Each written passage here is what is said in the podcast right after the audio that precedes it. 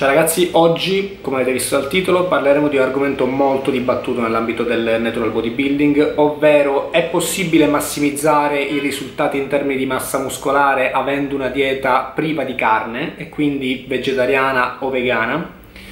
Eh, bene, prima di affrontare questo argomento volevo fare una piccola precisazione, ovvero io non parlerò della relazione tra dieta vegetariana e salute, perché per affrontare questo argomento ci vorrebbe un video completamente dedicato perché la letteratura è molto molto fitta e ci sarebbero tante considerazioni da fare, anche per quanto riguarda il paragone tra salute, dieta vegetariana e altri tipi di diete.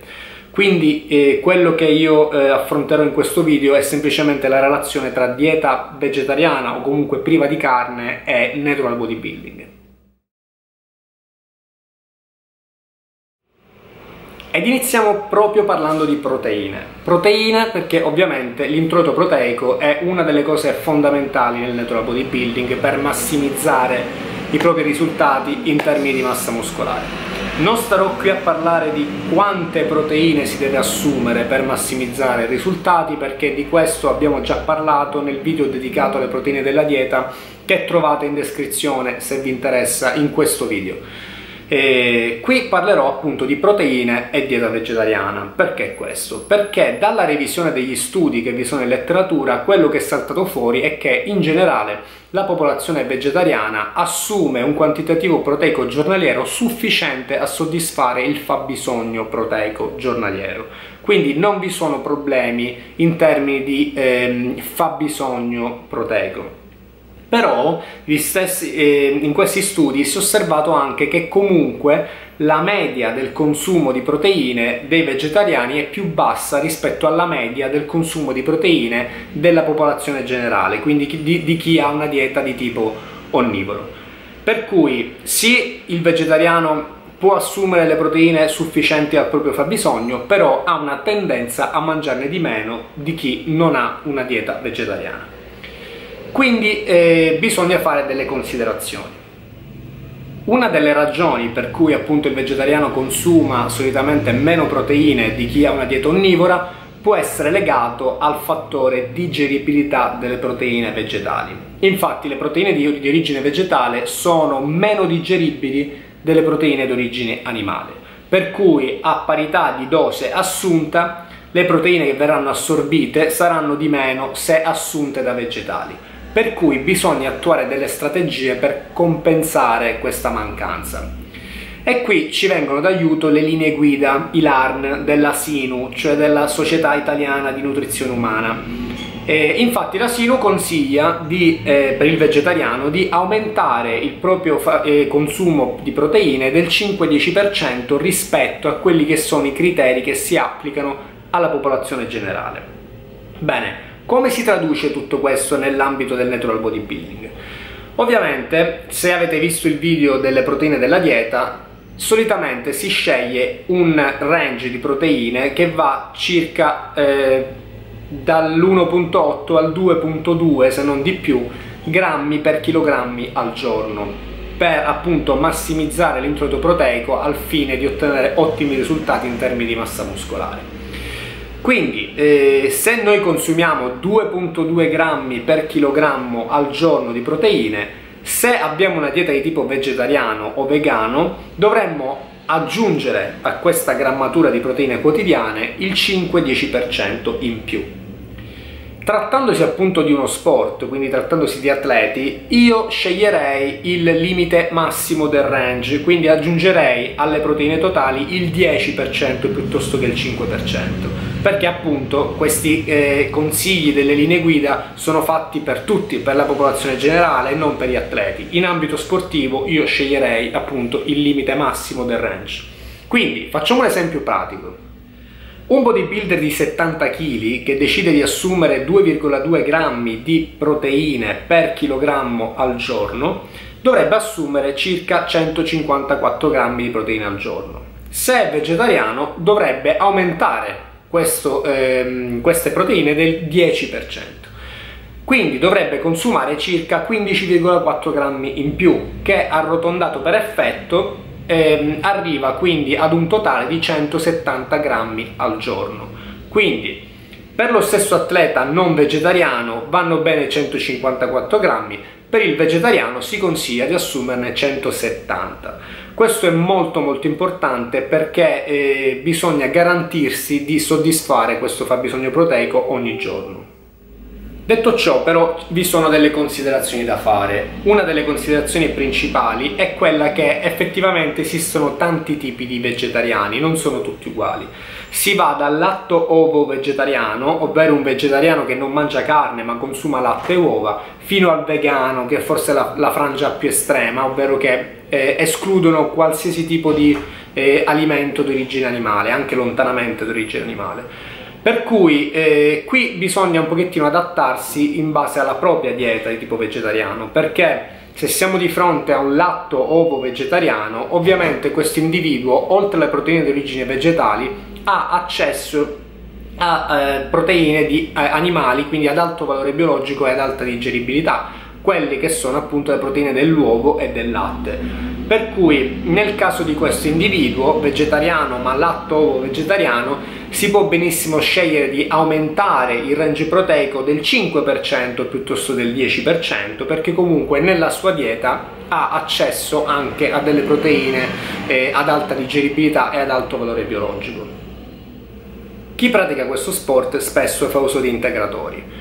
Bene, nel caso di integratori proteici di origine vegetale, per esempio le proteine della soia, il discorso della digeribilità non si applica, ovvero le proteine della soia eh, come integratori in polvere sono ad alta digeribilità. Perché? Fondamentalmente eh, il fatto che le proteine di origine vegetale siano difficilmente digeribili deriva dalla presenza della parete cellulare nelle cellule vegetali che tende a nascondere un pochettino la proteina a livello del tratto gastrointestinale e quindi la rende meno accessibile agli enzimi, accessibile agli enzimi della digestione e quindi ne compromette l'assorbimento.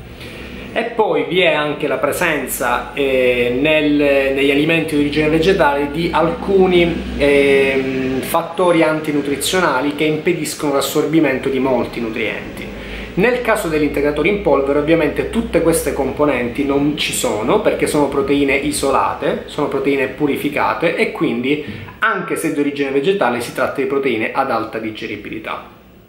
Per concludere il capitolo delle proteine volevo appunto spendere qualche minuto parlando di aminoacidi essenziali perché come sappiamo le proteine di origine vegetale non sono proteine ad alto valore biologico il valore biologico di una proteina, per chi non lo sapesse, è la quantità di amminoacidi essenziali presenti. Come sappiamo le proteine di origine animale sono ad alto valore biologico perché contengono tutti gli amminoacidi essenziali. Le proteine vegetali spesso non sono ad alto valore biologico, al contrario, sono a basso valore biologico. E quindi diventa fondamentale saper fare gli accoppiamenti giusti. L'esempio più classico che si fa è quello della pasta e fagioli. Perché? Perché per esempio la pasta, quindi che deriva da un cereale, è carente in due aminoacidi che sono lisina e triptofano. Accoppiato con il fagiolo, che è un legume, che invece appunto è carente di metionina e cisteina, rappresenta un pasto dove sono contenuti tutti gli aminoacidi essenziali che ci interessano e quindi riuscire a fare gli accoppiamenti giusti, soprattutto per chi ha una dieta di tipo vegetariano o vegano, a maggior ragione, è, diventa fondamentale. Un altro piccolo consiglio che posso dare a chi decide di eh, affrontare questo sport eh, facendo una dieta vegetariano-vegana è quello di ehm, cercare anche di consumare quelli che vengono definiti pseudo cereali. Uno eh, di questi è per esempio la quinoa. La quinoa è un vegetale che a differenza di tanti altri quasi di tutti gli altri, ha eh, delle proteine ad altissimo valore biologico, ovvero le proteine della quinoa contengono tutti gli aminoacidi essenziali, quindi è sicuramente un alimento che io consiglio di inserire eh, nell'uso appunto eh, settimanale della propria dieta.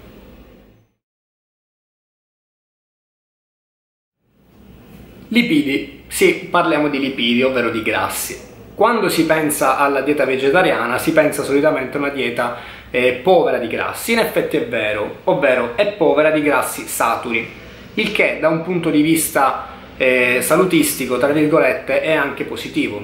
Però vi è un problema fondamentale che spesso viene trascurato che, che, che diventa appunto molto importante soprattutto per quanto riguarda gli atleti, che è quello degli acidi grassi essenziali. Quando parliamo di acidi grassi essenziali parliamo fondamentalmente di omega 3 e omega 6, con particolare interesse rivolto agli omega 3. Come molti sanno, eh, gli omega 3 si trovano fondamentalmente nel pesce. Il pesce è una grande fonte di omega 3, quindi per quei vegetariani che non consumano carne ma consumano pesce, questo problema fondamentalmente non si pone. Però per chi non consuma pesce, il problema si pone e va attenzionato. Quando parliamo di omega 3, quelli che fondamentalmente ci interessano sono soprattutto l'EPA e il DHA. Molti lo sapranno perché esistono tantissimi integratori di EPA e DHA. Il pesce contiene appunto omega 3 già nella forma di EPA e DHA. Quindi se noi consumiamo pesce o assumiamo gli integratori di EPA e DHA tendenzialmente non abbiamo di questi problemi. Però se non consumiamo pesce e non consumiamo integratori eh, non abbiamo fondamentalmente delle fonti di EPA e DHA perché gli omega 3 di origine vegetale sono quasi sempre eh, del tipo acido linolenico. L'acido linolenico è un omega 3 e quando viene ingerito rappresenta il precursore per la sintesi di EPA e DHA, che vuol dire che se noi introduciamo nel nostro organismo acido linolenico lo convertiamo in EPA e DHA che quindi vengono definiti acidi grassi semi-essenziali perché in qualche modo siamo in grado di farceli da, solo, a parti, da soli a partire dall'acido linolenico.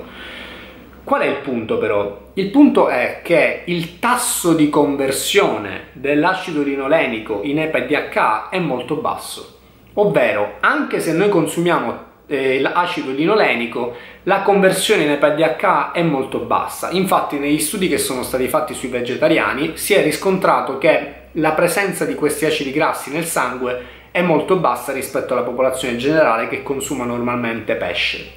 Per cui vi sono delle mm, considerazioni da fare e dei consigli pratici che vi do per poter eh, affrontare questo argomento con cognizione di causa e non ricorrere necessariamente a integratori di omega 3. Bene, come facciamo quindi a garantirci un giusto introito di EPA di DH senza necessariamente ricorrere all'utilizzo di integratori? Anche qui ci tornano utili le linee guida della SINU, eh, che ci consigliano appunto, nel caso di dieta vegetariana vegana, di aumentare l'introito di acido linolenico, attestandosi circa nel consumare 4-6 grammi al giorno di acido linolenico per essere sicuri di avere abbastanza EPA e DH in circolo. Infatti, l'introduzione di 4-6 grammi al giorno a quanto pare consente un giusto eh, tasso di conversione in EPA e DH dove andiamo a trovare questi 4-6 grammi al giorno? Bene, alcuni prati, alcuni, scusate, alcuni esempi pratici. Eh, potremmo consumare per esempio due cucchiaini da caffè di olio di semi di lino oppure 6 cucchiaini di olio di semi di soia o ancora un cucchiaino di ehm, semi di lino macinato o per esempio circa 60 grammi di noci sgusciate. Più o meno in tutti questi eh, alimenti, in queste quantità, andiamo a trovare quei 4-6 grammi di acido linolenico che ci interessano e sono importanti da consumare quotidianamente per assicurarsi di avere eh, la giusta conversione in EPA Ultimo ma non meno importante argomento da affrontare in questo capitolo è l'argomento vitamine. Tendenzialmente chi ha una dieta vegetariano-vegana non ha problemi di vitamine perché eh, mangiando tanta frutta e verdura le assume tutte, tranne due però, la vitamina D e la vitamina B12. La vitamina D in realtà eh, è una questione più complicata perché vi sono implicati tanti fattori come per esempio l'esposizione solare eccetera. Eh, il sole ne favorisce la produzione all'interno del nostro organismo quindi non lo ritengo più che altro eh, un problema. La B12 invece è un problema e su questo argomento io voglio essere categorico. Perché categorico? perché non esiste altro alimento che non sia d'origine animale per garantirci l'assunzione di B12 si trova fondamentalmente nella carne per cui chi non fa uso di carne o comunque prodotti di origine animale come latte e uova non ha alcuna fonte di B12 disponibile. Quindi va necessariamente integrata il vegano deve necessariamente integrare la B12 o sotto forma di integratori a pasticche oppure utilizzare dei, eh, degli alimenti che siano fortificati e quindi addizionati di B12. Ormai si trovano in commercio cereali per la colazione, eccetera, eccetera, tanti tanti prodotti che eh, appunto sono addizionati di B12 che diventa fondamentale per il vegano perché il vegano appunto esclude ogni tipo di prodotto d'origine eh, animale.